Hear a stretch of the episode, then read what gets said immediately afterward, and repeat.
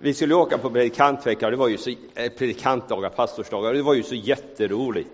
Vi har bokat in oss Evelina, Zacharias, Martina och jag. Och vi har laddat för det här, äntligen ska vi få åka. Dagen innan vi åker så ringer Evelina och säger att jag är sjuk, jag kan inte åka med. Hä? Fyra. Då var vi tre. På vägen upp i bussen så, så är det så bra förspänt. Benny Gustafsson från Åsenhöga, han fixar en buss och så gör han gigantiska räkbaguetter som ingår i priset. Och så får man te och kaffe och dricka och allt det här serveras i bussen. Och när Bengt Klintenberg kommer och serverar kaffe till mig så säger Martina, spill nu inte över Kjell så han bränner sig. Nej då, det är lugnt. Fem sekunder senare så välter Martina sin tekopp rakt över sina ben, ner i skon och alltihop med vatten. Så efter en stund så sitter Martina med foten i högläge och vi tejpar en kompress över hennes fot mitt i bussen där. Först har jag brutit mig in i förbandslådan, för jag gick fram till Bengt och frågade, har ni någon förbandslåda i bussen? Det var inte Karlsteins, Mikael, du kan slappna av. Ja visst, säger han, den sitter här. Så hittade jag en förbandslåda, en plastlåda från 1800-talet. Och den är stängd med en sån här sprint, ni vet, som man sticker igenom och låser så man viker upp en sån här plåtsprint. Så bröt vi oss in i den och tejpade ihop Martinas fot. Och när vi kommer till Stockholm så sitter jag inne, eller jag är med på en samling på predikantveckan, pastorsdagarna. Sen är jag så döförkyld och influensa så på tisdag morgon 6.28 så sitter jag på toaletten på Clarion och bokade en hotell med Bass for you, eller en, en biljett med Bass for you hem. Så det blev två av fyra som var med hela tiden. Men det var säkert bra för dem.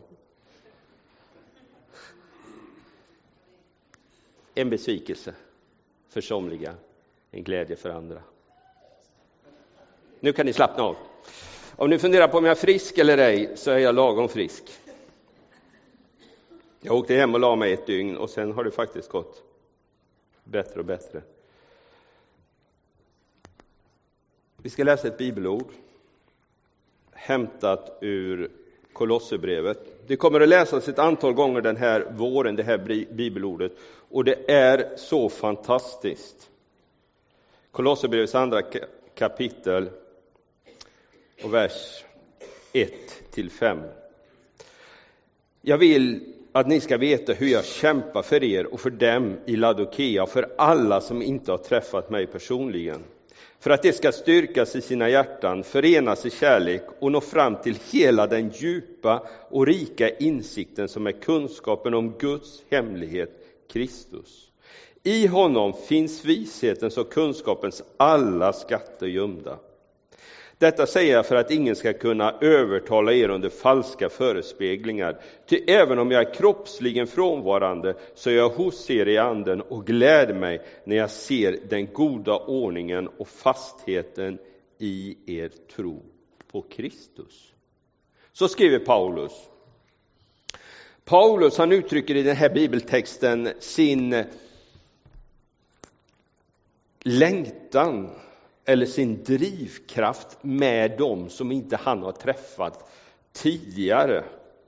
Eh, alltså att de ska få upptäcka, att de ska se djupet, att de ska liksom greppa det som Paulus har greppat. För mig har den här bibeltexten mer och mer de senare åren blivit ett sånt där nyckelsammanhang som jag ofta går och suger på. Inte för att jag lägger ut texten, inte för att det är så djupt, men jag tycker faktiskt det är gott att memorera lite grann på det här uttrycket.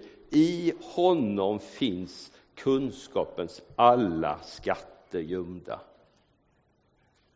Ibland så går man och memorerar på en sång, men det här bibelordet, i honom, i Jesus, finns alla kunskapens skatter gömda. Sug på det. Vi kommer det första halvåret att koncentrera våra teman kring ordet Jesus eller kring Jesus som person. Vi gör det för att vi vill upptäcka mer av de här gömda skatterna, vishetens och kunskapens alla skatter. Vi gör det för att förhoppningsvis kunna göra en resa tillsammans och göra upptäckter tillsammans. För att leva som kristen, det är inte att leva privat hela tiden. Det är inte bara mig det handlar om, utan det handlar om alla runt omkring. Alla har någonting att bidra med in och jag kan inte leva mitt eget liv och tro att det räcker. Man lever det tillsammans.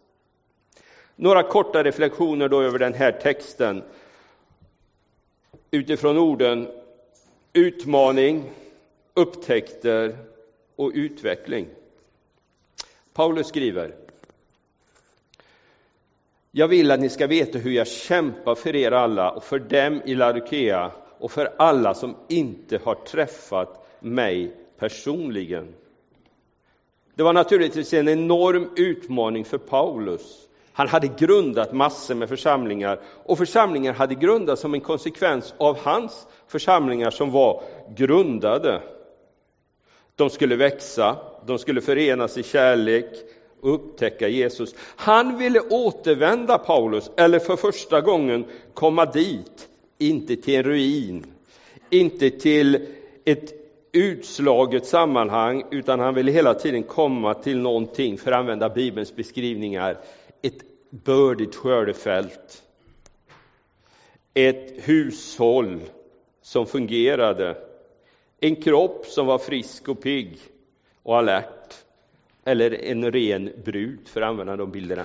Det var det Paulus ville återvända till och därför var utmaningen enorm för honom. Att de skulle lära känna Jesus.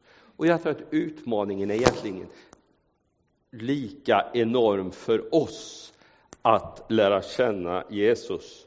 Och jag tror att den utmaningen, den utmanar vår bekvämlighet.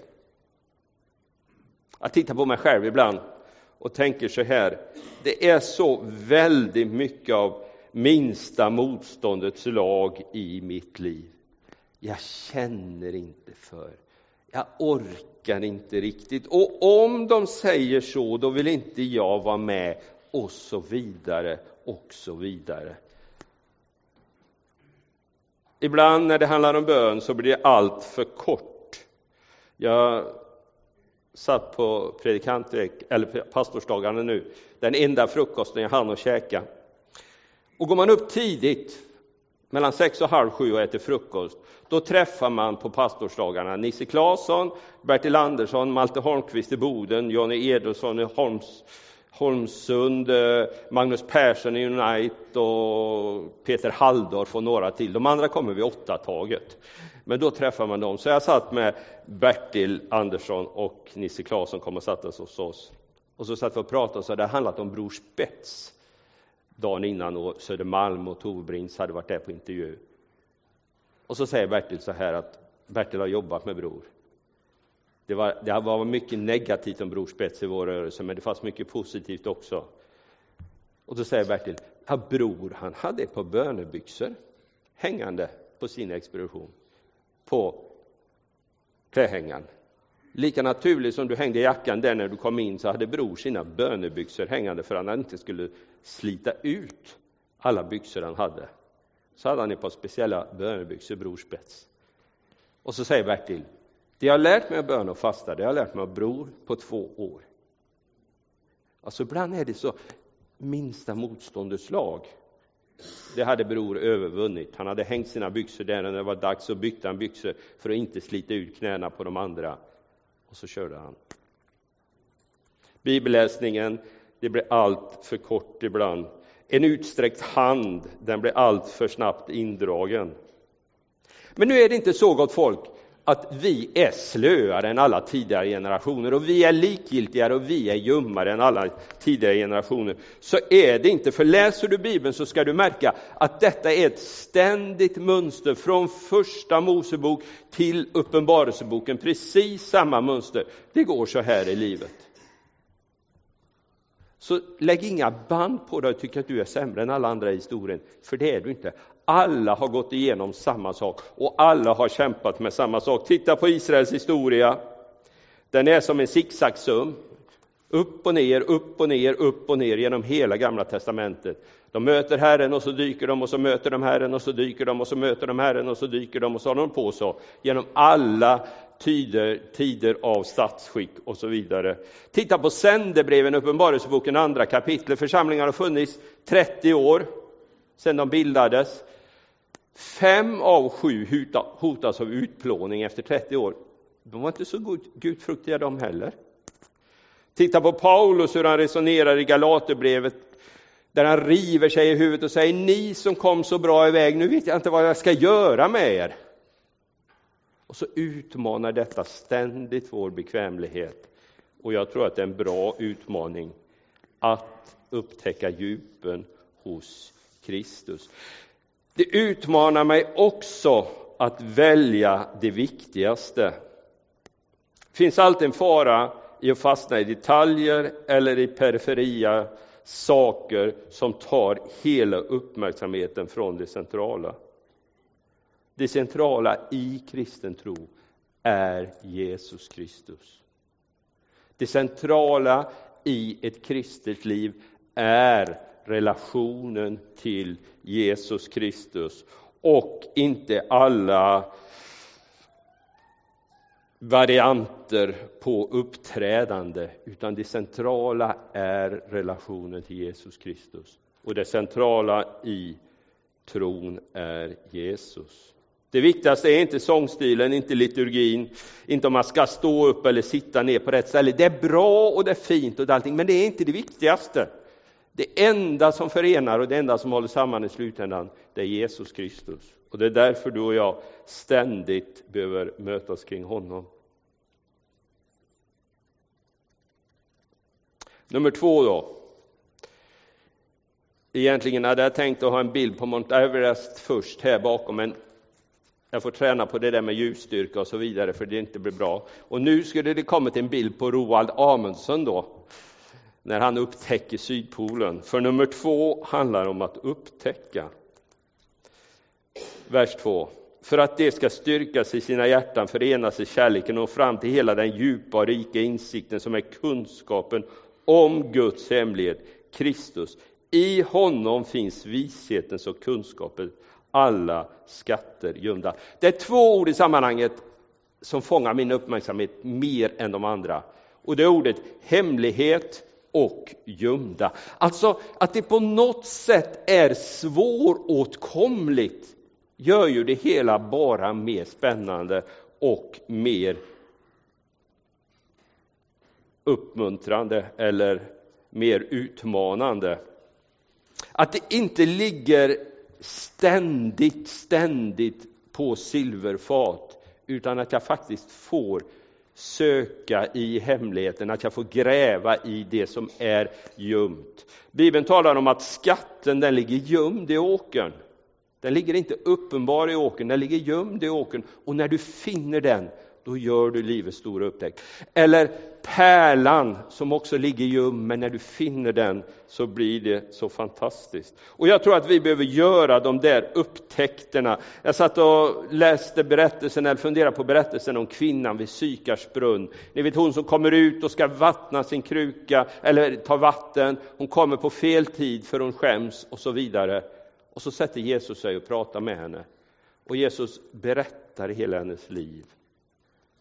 Och så när hon återvänder till stan så säger hon, har hon gjort upptäckten, kan inte han vara Messias? Han som har berättat hela mitt liv. Och så gör hon den här fantastiska upptäckten. Det som var gömt, det som de andra inte såg, som var där och hämtade vatten, det upptäcker hon. Det som var en hemlighet, det upptäcker hon och det blir förvandlande. Vi har gjort en liten bibelläsningsplan den skulle varit lite mer avancerad än vad den blev, så det kanske kommer en reviderad upplaga. Helt enkelt har vi gjort så här, ni har fått den i era papper, men ni får vika den själv. Eh, en bibeltext för varje dag, jätteenkelt, en evangelietext. Bibeln är vårt dagliga bröd. Läs den texten, så läser vi samma text gång på gång. När vi möts på bönemöte, när vi kanske träffas och pratar med varandra. Har du läst dagens text kan du säga? Det är ett kapitel, tycker du är för långt, läs halva. Sen har vi lagt några fördjupningstexter i den. Texter som du kan sitta och fundera på. Texter som du kan liksom memorera över för att du och jag tillsammans ska upptäcka djupet hos Jesus. Vi lägger några fördjupningskvällar under våren, en varje månad på månadens tema. Välkomna med och fundera.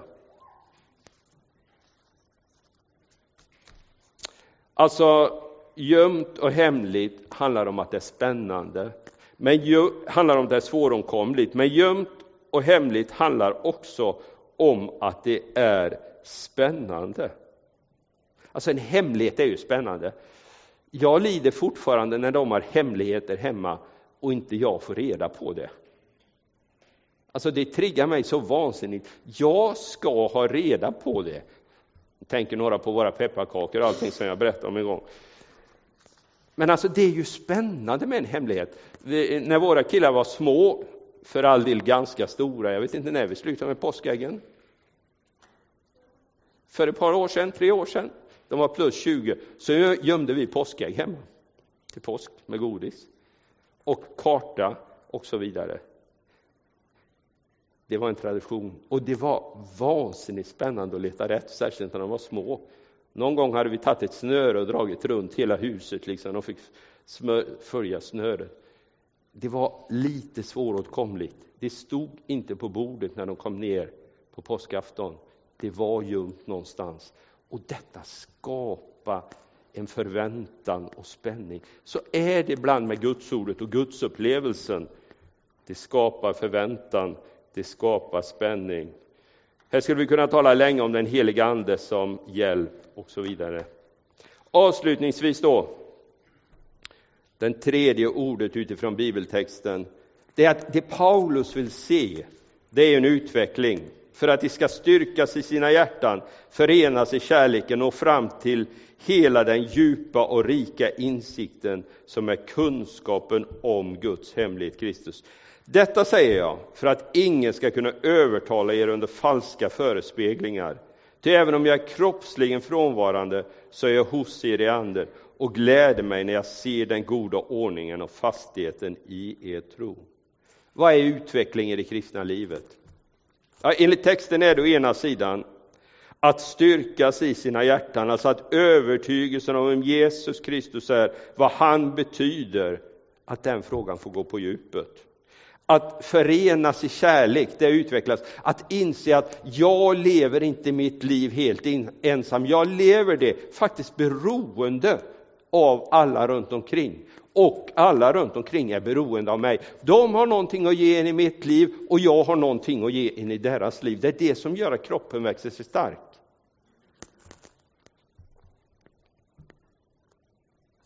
Och nå fram till hela den djupa och rika insikten som är kunskapen om Guds hemlighet Kristus. Alltså att lära och känna och uppleva mer av Jesus.